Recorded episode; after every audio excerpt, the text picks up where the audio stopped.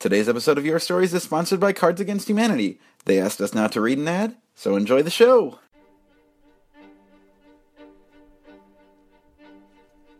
Your Stories is a wonderful opportunity to share all the highs and lows of being a nerd. You know that hobby you have that you don't talk to anyone about? It's a secret you don't like to share because it might make you feel weird. Maybe you're into something different uh, comic books, fantasy football, push ups. Your Stories to me has been this really kind and welcoming space where people just have the guts to be really honest and they share their voices and their stories with everyone there, no questions asked. Uh, I've heard stories about all those things. Uh, maybe not not a lot of push-ups. I maybe haven't heard a lot of stories about push-ups. The Nerdologues is group therapy meets Toastmasters. I know there's always a place where my odd thoughts and unusual habits will be welcomed and championed in a warm, supportive environment by other nerds just like me. And what's fun is you'll see people in the audience one month, and then all of a sudden they uh, go up and tell their story. So your story becomes their story, and their story is your story, and then it's our story, and then it's a podcast, so it's everybody's story, and then you've shared it, and gosh, that's great, huh? And even if you don't think you're a nerd, you probably are. It's easily the most Midwestern thing I've ever been a part of.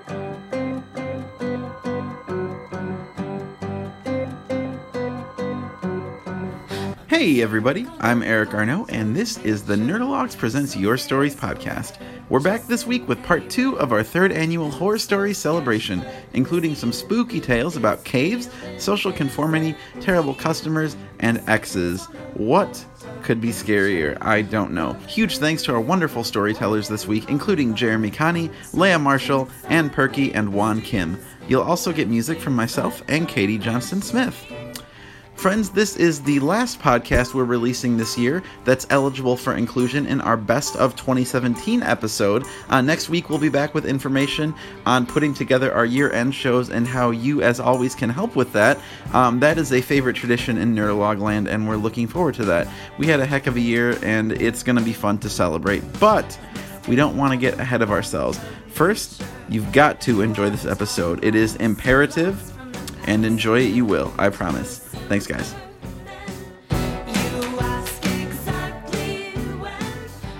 This first tune is from I think a, an artist who like makes everything spooky, um, and he looks like a spooky ghost himself, Jack White.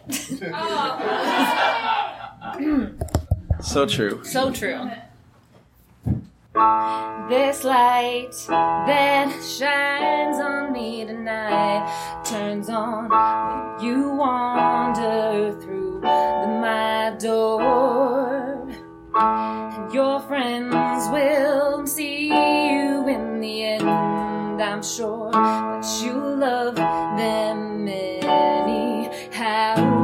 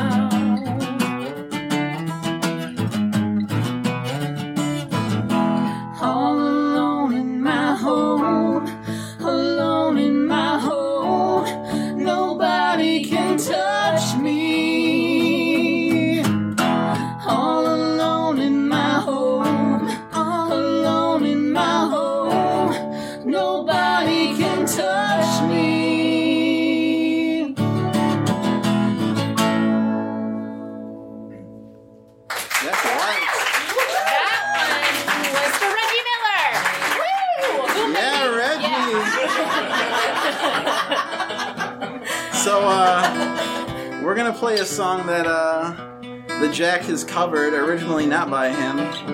But first, I realize that the chord structure of it is very similar to a song by a band that means a lot to me and a certain someone in the audience. So I want to tell a little story while I vamp like a fucking rock star up here. Like we're on VH1 Storytellers. So, five years ago, uh, me and Kevin Reeder did the show called The Masquerade, which was like this very bizarre kind of. Uh, I don't know what it was exactly. It was like a variety show, kind of set in like a medieval court, but it was also like contemporary and absurd. And um, my buddy Ed was there, and I played this Scorpion song on acoustic guitar called No One Like You, and I dedicated the song to Ed, even though there was a girl in the audience, and I secretly was like, oh, she's gonna be so jealous when I play this song for Ed, because I had a huge crush on her. Um, that didn't work, but, but the, the, which is good, it shouldn't have worked. But the moment between Ed and I became a very sacred bond. And uh, we forever had this blood pact to go see the Scorpions live, which we finally did two weeks ago. And it was really awesome. The only part of that that's a horror story is that Megadeth opened. And I don't know if you know this, but uh, they've become very, uh, well, let's just say they literally have a film by Alex Jones that plays during their set. So that's Megadeth now. that was a bummer. The Scorpions were fucking cool. And as I was figuring out the chords of this song by Tegan and Sara, I'm like, wait a minute. You know what other song this is? This is Send Me an Angel. So, Ed, I'm going to sing you one verse of Send Me an Angel. This is for you, bro. Because the Scorpions are fucking awesome and nobody can tell us they're not. Wise men said, walk this way to the dawn of the light. Voice along the way. Oh, fuck, I forgot the words. Oh no. Hear this voice from deep inside. It's the call of your heart. Seek the rose and you will find your way out of the dark. Now Klaus goes really high.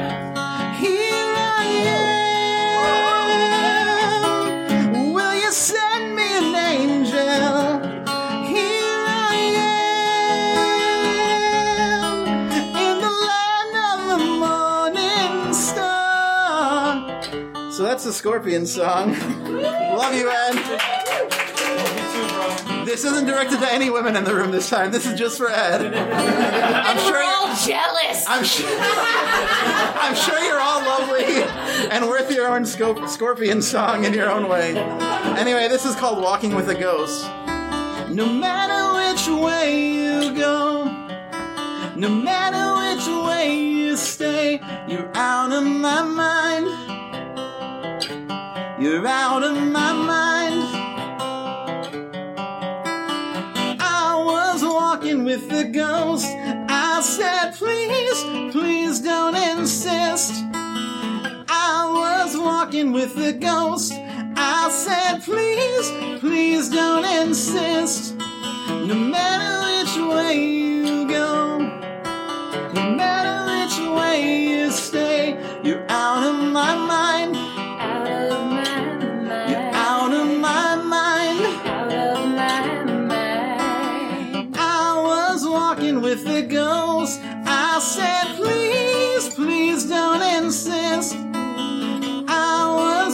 With the ghost. I said, please, please don't insist.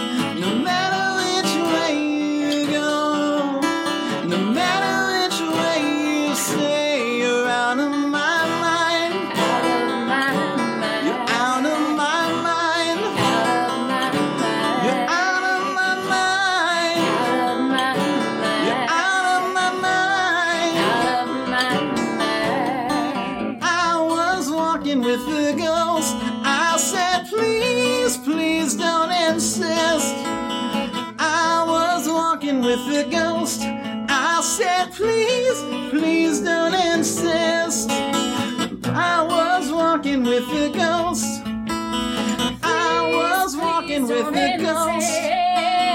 I was walking with the ghost. I was walking with the ghost. With the ghost. There you go. Tegan and Sara by way of the Scorpions.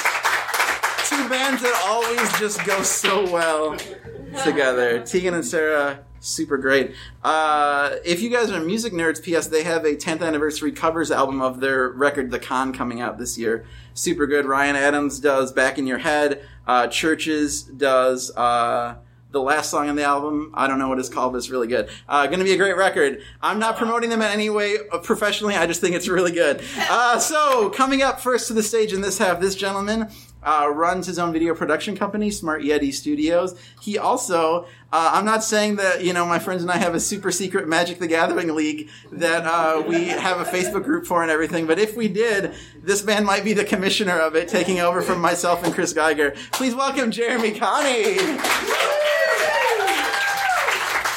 But the league, uh, there is no league, of course. Oh, of course. not. Hypothetically. Uh, uh, hypothetically, if there Yeah. was. Hypothetically, we drafted last I mean, night. yeah. I got mean, those sweet dinosaurs, baby. If people have fun playing Magic, that's all. That's all right. Uh, thank you, Eric. So, in the ripe, blossoming age of post college, 23, 24, uh, of my life, when I almost had a fully formed brain, I decided to go on a spelunking trip. And I, uh, for those of you who don't know what spelunking is, it's when you go into a cave that is not commercially uh, renovated. There's no stairs. It's just ground. It's dirt. You're going into a cave. And I remember when I told someone about this at the time, they said, "Oh, great! You're going to have a fantastic time. You know what you should do before you go? You should watch the movie The Descent."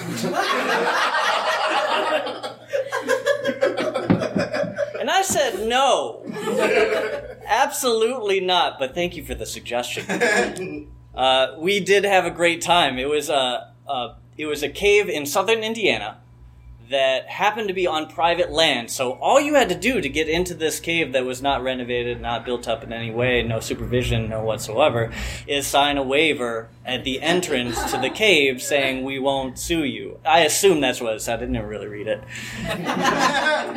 So me and a group of about eight or so college friends got together to go camp outside the cave, go in during the day, and explore. And it was really fun. I up until that point I had only been in things like Mammoth Cave, where there are stairs, there's lights, you get to see big stalactites, and there's someone guiding you, even though you don't need any guidance. There's a path. It's gonna be fine. Uh, but I've always wanted to go spelunking, so that's why I wanted to go on this trip. I wanted to be in. I wanted to be in a cave that was unfurnished, that you know was like what we went through. Which the beginning of the cave is nice and open. Then you get to parts that maybe you're you're crawling on your belly, single file, uh, to get through, because that's all you can fit is a is a body width and body height uh, to get through some of these places. And then it'll, then the cave that we're in, uh, at least, it would open up into giant caverns where, you know, the headlamps that we were looking at with couldn't light the whole room. Uh, and like any time that one might go spelunking, you have a moment where you shut off all the lights and look at the, the environment that you're in that is completely devoid of light. Uh, you're alone and this is so different than our usual lifetime where we're you know constantly in, in light. Uh, it's it's kind of magical and, and was really fun to experience. Uh, we had one of those moments and you know we uh, kept going further. Uh, we had packed a couple of snacks because we didn't know how long we were going to be along for the trip um, and we continued on to the point where we got tired and we're like okay let's head back this has been fun. Then we turned back and realized, huh, thing, things look different this way. Did we head? Did we turn left at that unrecognizable sort of rock that's the the same as that rock? We got lost. Uh, about two hours underground, we were lost. Uh, and that was a really scary moment. Of you know, I was with seven other people, and I was probably the least panicked. One of the few that that were not as panicked as other people. Everybody else was very much of the "we're going to die" uh, down here, which is absolutely uh, could have been a possibility for this trip, uh, and that we were, you know, we. I learned a lot of things about spelunking on this trip. it's just that they happened afterwards. Like, it's a smart idea to have things mark your path of travel. Uh, you're in an un, you know unrecognizable uh, piece of rock and dirt. You know, if you're choosing to go a direction, uh, as will happen in a uh, non-commercialized cave, it's good to either put reflective tape up or maybe you know stack some pebbles in an arrow that says, "Hey, you came from this direction." We didn't do that. Uh, so we had to figure out what to do next. Uh, what preceded was about 30 to 45 minutes of us worrying a lot and trying out different directions. We, in fact, had one of those movie moments where we had gone away from where we realized we were lost, that wonderful moment, that area that we all worried for a second, and we traveled and we made choices to try and figure out where we were and where how to get back, and then suddenly we were back where we first were. And that was the second sinking feeling of not only did we not know where we were, we tried and we just got back to the same place that we realized we were before. And the way that the cave was sort of laid out in my mind is I remember the landmarks of it. Uh, the beginning of the cave is full of foliage and you know, water and, and life because it's still at the edge of the cave. You have a lot of the outside world creeping in. Uh, that goes away fairly fast. Uh, the other landmark landmarks that stayed along the way, much farther in, was the graffiti. Uh, as people wandered in, they wanted to make a mark on the cave, so they would uh, they would make graffiti, and that uh, I remember that very distinctly because it lasted much longer than the foliage. There's also one other landmark that we found that was surprising.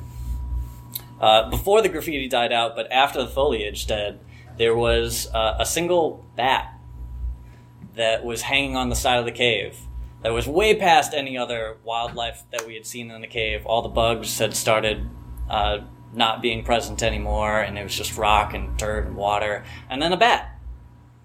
And no matter how much we made noise or walked past it or talked about it or moved as close to it, it didn't move. Not a single inch. And then we were all fascinated by it on the way in before we got, you know, worried about our lives.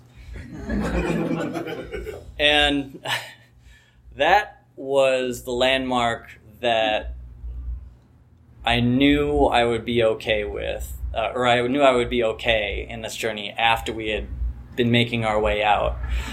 We had seen some graffiti along the way uh, after we had started making choices again and, and finding our way out, but we got lost again. And it wasn't until we saw this bat that we all felt like we were going to be fine, that we are going to get out of this cave because you know up until that point we were we started worrying about oh we didn't bring a lot of food, a lot of water. We don't know how long we're going to be in here. Uh, but we, as you can tell, I, we all made it out, and things were fine. And uh, but that experience of the possibility of not making it back alive changed how I viewed decisions and my life moving forward. It changed my perspective. Not that I don't take risks anymore or I'm averse to risk, but I spend a bit more time realizing and, and educating myself about what the possible downsides could be. Uh, and you might be happy to know that in the years after that trip, I did get to go back on another trip to that cave in southern Indiana, this time with reflective tape. Jeremy Kanne, everybody. That was like legitimately scary, right? Like, even though obviously Jeremy made it out alive, I mean, I just want to point out we don't really know that your seven friends did. Like, we don't have visual proof. You never will. Just your word. Exactly right. Uh, you guys ever read that book, House of Leaves? Shit's really, yeah, it's really. sc- I couldn't like. I just read it. Shout out to Ben Rather, our, our favorite listener, who uh, who let me borrow it this summer. I couldn't read it at night. Like it's super scary. It's about like this labyrinth in the basement of a house. I don't know. It's really good. I would check it out. Anyway, y'all coming next to the stage. So a couple months ago, the Nerdologues did uh, a pretty cool event at the uh, Soho House promoting our new card game competition kitchen, which is just about to be actually available. I think, right, Kevin? Yeah. Yeah, real soon we're gonna have real physical copies for everybody uh, who either bought one or will buy one, or maybe we'll give you a free one if we like you. Uh, Jk, we like all of you. But we met this woman at the event, struck up a conversation, became fast friends. She has a story to tell. Seemed like a good night for her to come tell it. Please welcome Leah Marshall.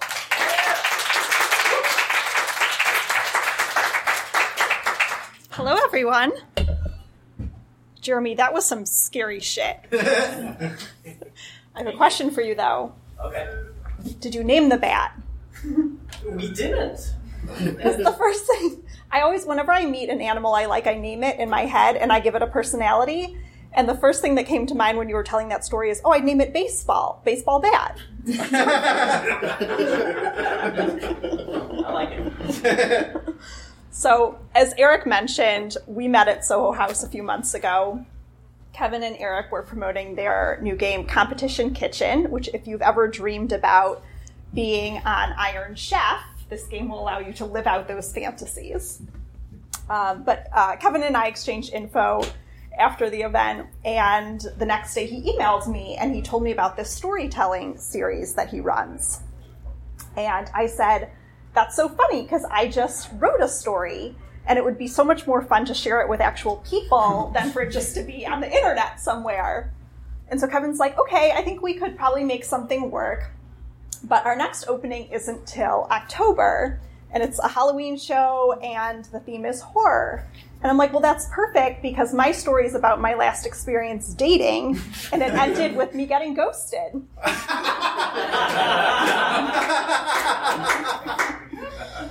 so, this is a story about Ben. Ben was one of the best conversationalists I'd ever met, and he could make me laugh like no one else, the sexiest quality of all. We actually met at a grocery store. Well, technically, we connected on a dating app. But hours before our initial date, Ben and I literally almost bumped into each other at the Whole Foods in our neighborhood. He was there buying deodorant for our date. I had just finished dance class and was running in for a drink. He spotted me, recognizing me from my photos, which was frankly a miracle because Saturday mornings I do three hours of dance classes, and usually just getting to the studio for the 10 a.m. class is a win.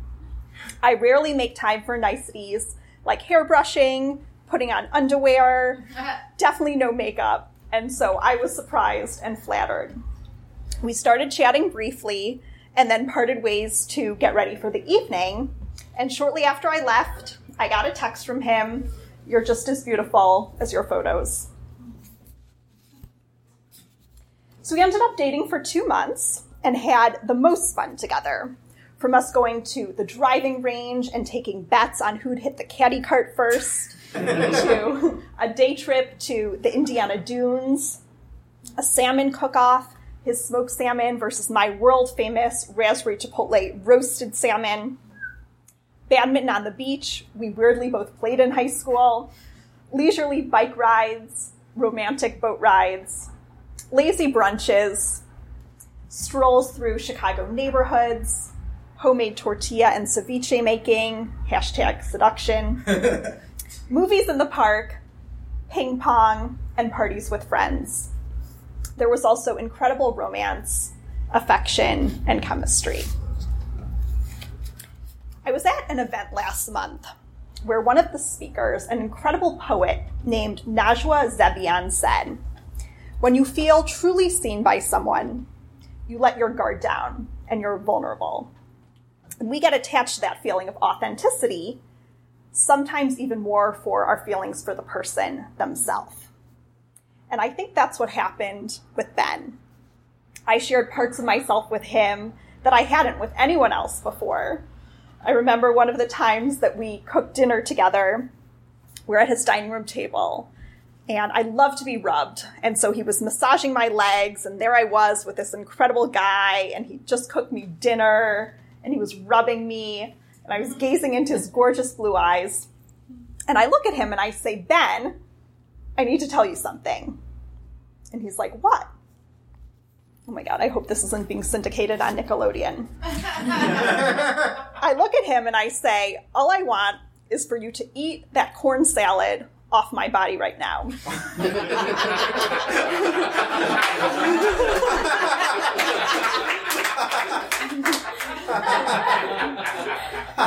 and matter of factly, without skipping a beat, true Ben style, he replied, Oh, you're into sploshing. Does anyone know? Maybe you two know. Does anyone know what sploshing is? Nope. Okay, a couple of people. What do you know about it? Uh, this isn't gonna be a Nickelodeon, right? No, no Nickelodeon. I've been told. Well, it's like food porn, except It's like a food fetish. Yeah. Okay, so I didn't know what sploshing was until he said it. I just thought I really enjoyed treating my body like a platter and getting food off, eaten off of me. And I say this jokingly, but the truth is, I was totally myself with Ben. And I didn't realize until Najwa spoke those words that most of us go through life hiding aspects of ourselves a lot of the time. And Ben was no exception. About a month into our dating, I learned, while in a very compromising position, that Ben had just ended a two year relationship weeks before we started dating and wasn't looking for anything serious. There's a woman named Esther Perel. Some of you might be familiar with her. She gave a viral TED talk on desire. I got to see Esther speak recently at an event, and she said something so profound. She said, Often in dating, you're picked for a role that you didn't audition for. And this was definitely the case for both Ben and me. On our first date, Ben told me, You're so different than I thought you'd be, than your photos make you seem. At the time, I took it as a total compliment because my photos are saucy, and I thought Ben was saying that he loved how smart and substantive I am in addition to being hot. Nope, he was just communicating that he was looking for a fling and thought that I was too. And to be fair, I saw his profile and assumed he was a nice Jewish boy looking for something meaningful because that's what I was looking for. After Ben told me he wasn't looking for anything serious, my ego was a little bruised, but I figured I'd continue to date other guys and just move him down a peg on my priority list. The truth was, though, none of the guys I was dating made me feel what I felt with Ben. For me, one of the ultimate aphrodisiacs is incredible conversation, and it came effortlessly with Ben. He was always telling me something fascinating he had just read or would respond to a question in a way that completely pushed my thinking. One evening after we'd spent the day together on a boat, I asked him what he loved so much about being on the water. He told me about how in Catch 22, one of the main characters does things that are boring as a way to prolong life by seemingly slowing time. There's a luxurious feeling to spending a day on a boat with nothing to do, Ben replied. I loved his thoughtful explanations and his unexpected answers and the creative, quirky way that he viewed the world. Towards the end of our dating, the text came a little less frequently and usually would start with a sorry for the late reply. One of my responses was, all good. Some guys just have a longer refractory period. ben knew exactly what I meant, and without missing a beat, he replied, But when I finally do respond to a text, I'm incredibly passionate about it. Our last date together started with a walk hand in hand, then cocktails and delicious conversation overlooking the city at Hotel Robey, and finally sparks in the bedroom and in the kitchen. Nothing unusual or out of the ordinary happened that night, but I never did hear from Ben again. I had forgotten how much it hurt, missing his touch, the way his text put the biggest smile on my face, the tantalizing anticipation of our time together, knowing how much I turned him on, and the intoxicating feeling of being turned on as well. In that moment, and in the days that followed, I felt this horrible mix of embarrassment, sadness, and loss. We all have different ways of coping with our dating horror stories. On good days, for me, it's binge listening to Beyonce. so empowering. In my less proud moments, it's definitely cookie dough ice cream and cheesy Hallmark movies. Slightly less empowering. I think it's easy to blame yourself and beat yourself up when someone you're dating rejects you, especially when it happens without a conversation or closure. But the real horror story, and I believe this so wholeheartedly, is when we let these experiences define us, make us question that we'll ever find connection or chemistry again, make us doubt our value or that there are incredible people out there for us right now. And this doesn't just apply to dating, it's everything. It's a risk that we take at work that gets shot down. It's a leap that we take as an entrepreneur or an aspiring screenwriter that fails. The true horror story is never what happens to us, it's the meaning we give it, and whether we use it as an excuse to hold us back from putting ourselves out there again, or as a catalyst to reflect, learn, and become a stronger version of ourselves. When Ben disappeared, I got my hands on as many relationship, dating, and attraction materials that I could. The work I invested will make me a better partner in my next relationship. And the truth is, Ben's actions inspired me to become a stronger version of myself and elevate my standards for the men that I date. And I can't think of a greater gift that you can give someone than the inspiration to evolve. Sometimes I think it takes a heartache to realize you're worth more than you were settling for. And when you know how much you're worth, you stop giving people and ghosts discounts. Thank you. Marshall, everybody. Oh my gosh. That was so lovely, but I'm kind of steamed that we just lost our Nickelodeon sponsorship. No, man.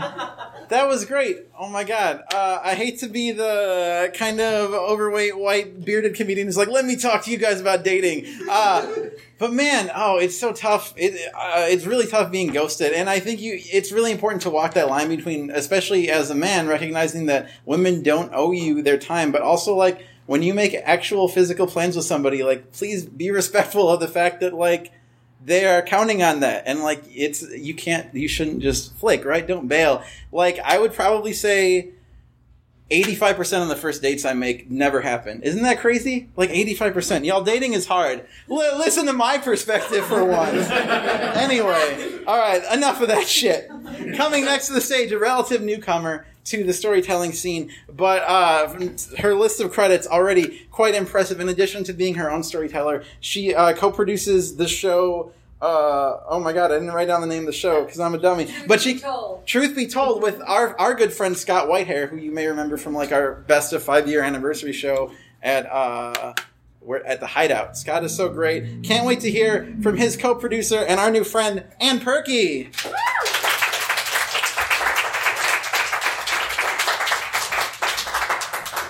This is a story, a new story, about in 2005 when I weighed 191 pounds.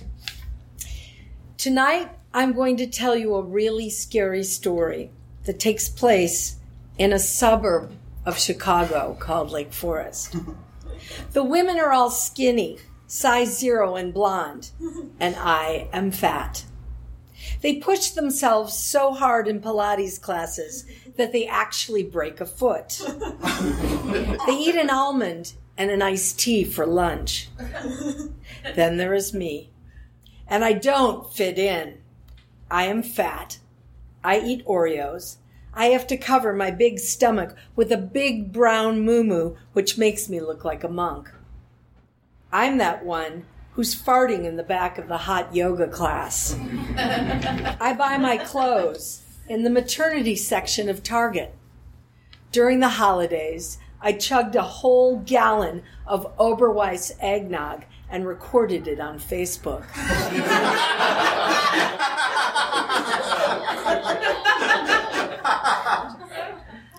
so one day, I put on my brown moo and go out to get a simple coffee at the new streamlined Starbucks in Lake Forest. It is a snotty gathering place with tons of t- modern tables and a fire. I just want to get my coffee and sit down. My brown moo unfortunately has mustard stains from eating two bratwurst at the Mean Wiener.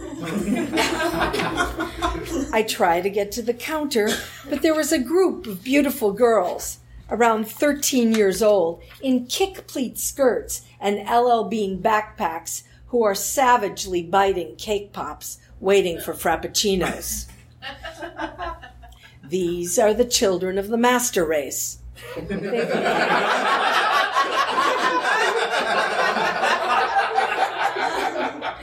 They move in a group, giggling. They engulf me by accident and then elbow me aside like I'm an opponent at a New Trier High School field hockey match. It hurts. They see I'm fat and they hate fat people. The barista surfs give them the 15 frappuccinos, and they head out. I get my coffee and to see where I should sit, possibly with another fat person, but there are only two of us in Lake Forest, and I bet the other fat person is down the street at Gerhard's Bakery, scarfing a Swedish pastry. I head to a table, and there was a group of women blocking me. These are the mothers of the girls of the master race. they are tanned, anorexic, and dressed in Lilly Pulitzer dresses. It is my right to claim my table. They should be giving me respect because I am an endangered species. I'm one of the two fat people in Lake Forest, and this is how we're treated?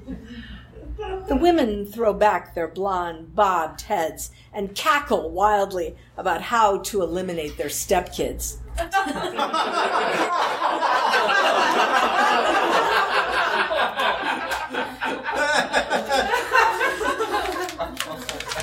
I am chugging my coffee when I see one of the women break off from the group. She sees me. I actually know her. Her daughter did some arts and crafts thing with me, with my daughter in the third grade. I take a bold risk. I say, Hi, Paige. I said that to mark my territory. They're not going to push me out of Starbucks. She looks at me startled that I have spoken. She sees the moo and thinks, How dare you come here dressed like that? She opens her mouth and she says, Why, hi.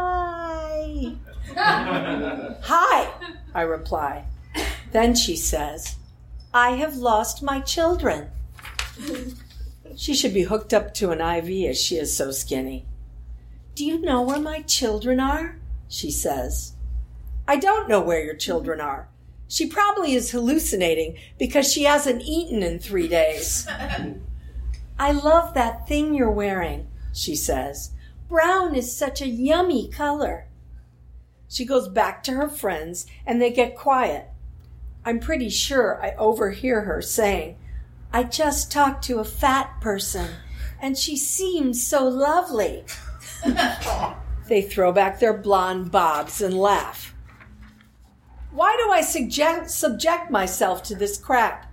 I moved to this place for the schools.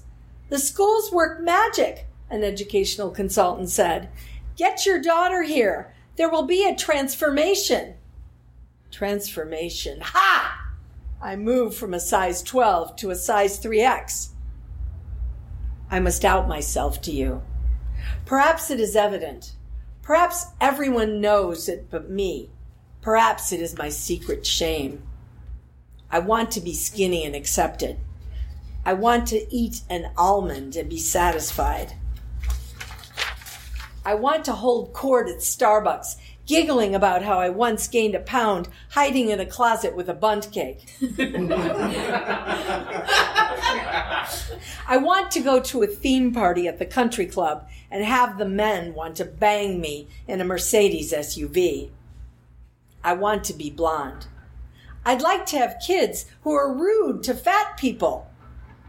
But you know what? I went to the ladies' luncheons where food was seen but not touched. I went to fundraisers for sending obese, underprivileged children to fat camps in the mountains. I brought sushi to a homeless shelter. And I was fucking miserable.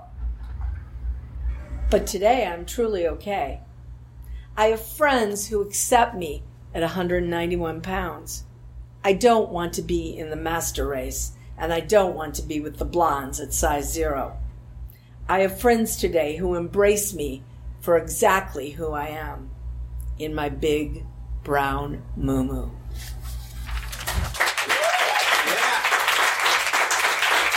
Thank you, Anne Purky. That was wonderful. Oh my gosh. What a lovely, what a lovely night of stories it's been. I hope you guys have been a little spooked, but also have some food for thought. Go home and think about this shit. Such a transformative experience here at Your Stories. Yeah, um, because we have one more storyteller tonight. Uh, this dude was on the show a couple years ago. I'm so happy he's back. Uh, we mentioned Competition Kitchen earlier, and Leah said, "Oh, it's if you ever wanted to live out your Iron Chef dreams." Well, this gentleman, in addition to being the head chef at uh, at Kimski down in Bridgeport, uh, also was on a show called. Uh, I think last time we did the podcast, we referred to it as Butthroat Kitchen, so as to definitely avoid any copyright issues or, or libel that may result. Anyway, please welcome star of Butthroat Kitchen, Mr. Won Kim.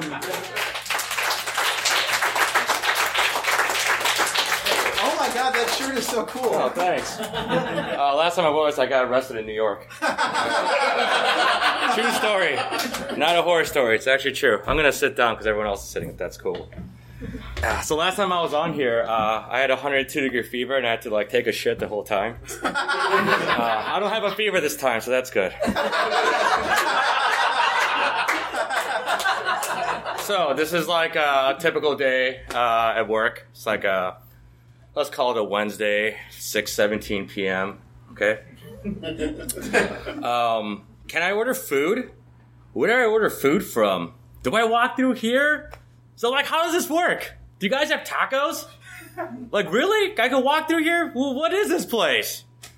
Um, so I hear these kind of questions, and it makes gets me thinking. You know, after about a year and a half being open, you know, I get thoughts of like nothing's nothing scares me more than thinking about the decline of humans as an alpha logical animal race. Right? it's one of those things that we as humans kind of just like take to heart and say like, well, we can think, we can like add things, you know, subtract, do algebra, and you know, x minus this shit, right? So here comes the like get off my lawn attitude and sentiment that a lot of millenni- a lot of millennials may think that I suffer from. But my immediate response to everyone, not just millennials, is that y'all are fucking dumb. a little backstory. So I'm a huge fan of signs and anything signage. I love directional things, infographics, pictures, hand dryers with the, the three squiggly lines that look like bacon. things telling me what to do to streamline my day and activities. Red light, stop. Green light, go. Red hand, don't walk. White man walking on a street sign, you walk. A giant red hexagon sign that says stop. These are things that make sense. It's obvious. If you follow these simple icons, you'll most likely live. Be patient, observant, observant, respectful. It's simple for a reason. People are stupid. Kiss. Keep it simple, stupid. that's a that's a kitchen saying that we say a lot because people always try to muck up recipes and add their little two cents. Nothing, you know, the competitive kitchen thing. You know, it's opposite way of that. Should add more shit. Anyways. So, is there anything scarier than rational human beings that can't comprehend a color red for stop or a lit green sign that means go? These are just a few examples. I'll apply it to my horror and dismay. I run a stupid restaurant. I try to make things simple. I used to be a sign maker at Amazon Foods. My job was to tell adults through words and images what the fuck to do. Organic eggs here, your stupid fucking kale here. I'll be the first to admit that the layout of my restaurant isn't optimal for ordering food in the back area where the bar is attached. Uh, there's a place called Maria's Packaged Goods, 31st and Morgan. That's my restaurant attached to that shithole. but, but it's not like you have to go through a cave, figure out a riddle, and fight a fucking orc to get through. I had to change my chalkboard in the back four times since we opened. When we first opened, I wrote the menu out, the hours we are open, and how to order food. I was idealistic, positive, and hopeful. Wrong! Second time I changed it, I modified the entry point direction, changed the colors, added a giant spotlight. Nothing. Third time, I erased the whole menu and wrote three simple bullet points. If you want food, come on in. I know it's a little weird, but it's the only way you can get food. Seriously, come on in. True story. And I added seven yellow footsteps to the ground. That's how that's how many steps it took to get to the front to order food. Seven steps. You've got to be fucking kidding me, right? So now the signs, now the sign says enter for food, you fucking imbecile. Otherwise starve to death, you stupid cocksucker. It was close, but you know, stupid hospitality. It just says enter for food if you are hungry. Follow footsteps. By the way, we're open these hours. That's all it says now. I actually give discounts to people that read the board and enter and order no problem. I award people for fucking reading. I give them a 30% discount. This is a true story. When people come in and they're like, they don't ask me shit, they're like, what's up? I'm like, nothing. What the fuck you want to eat? Give this man a discount. Give this woman a discount. They read. They know how to read. They see a giant spotlight on this board with a giant arrow, and they see they see these footsteps. They see the orc in the background. They don't they don't sway, right? So, we have these laptops in our pocket these days. We have infinite information available to us, and we have come so far in terms of obtaining data. And here we are, no further advanced than the first cave dwellers, not knowing what yellow footsteps on the floor are for. I read this to you from an iPhone because it's easy, informational, and has amazing clarity to the otherwise terrible things I see on my phone. Mainly porn. Weird, disgusting porn. Laser wolf porn. No. So, in conclusion, please look both ways before crossing the street, Google things, and always know that there are assholes like me that'll call you a fucking moron if you don't. Thank you.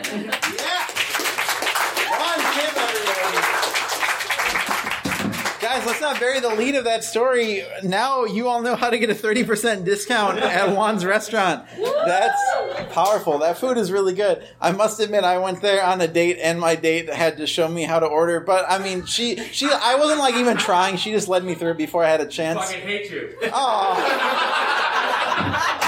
I failed. I'll do better next time, Juan, I promise. It's alright, we like mutually ghosted each other, so it's chill, right, guys? That's how that works. That's how that works. I'm, I'm a monster too sometimes, but Ed loves me, right, Ed? I love you. More scorpions. Now, come on out, Katie. Um, we have one song left this evening, but first I want to give it up again for everybody who told the story tonight. So good. This was uh, this is a really, really great crowd. Guys, why am I putting my guitar in drop D? I'm gonna play something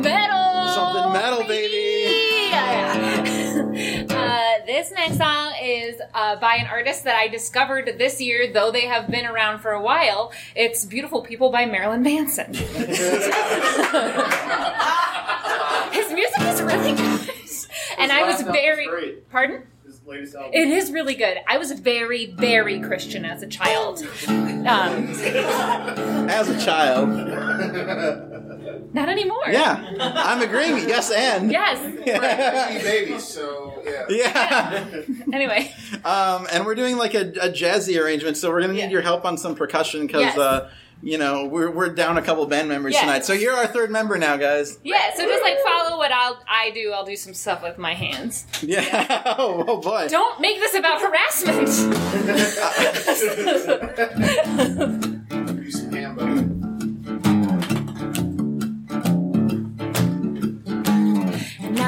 want ya and I don't need ya.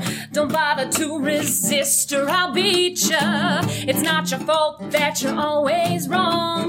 The weak ones are there to justify the strong. The beautiful people, the beautiful people. It's all relative to the size of your steeple. You can't see the forest for the trees, and you can't smell your own shit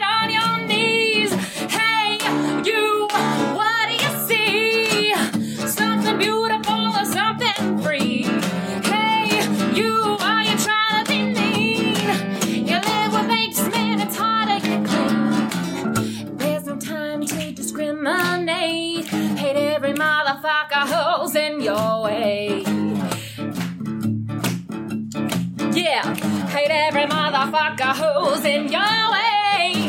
Hey, you, what do you see? Something beautiful or something free? Hey, you, are you trying to be mean? You live with apes, man, it's hard to get clean. The ones who live in every hose. It's hard to pick which one they hate the most. The horrible people, the horrible people. It's all anatomic to the size of your steeple.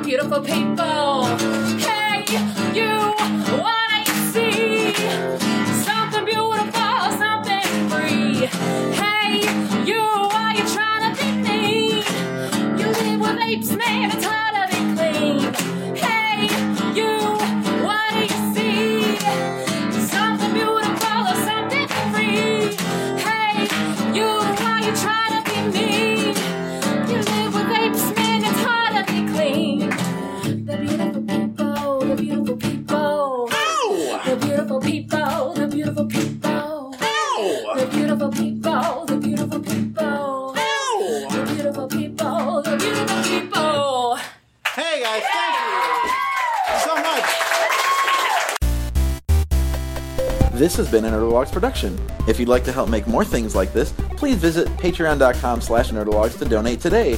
And go to www.nerdologues.com for more cool stuff. Thanks for being awesome. Thank you, all. thank you. All. I am GrabBot23548X.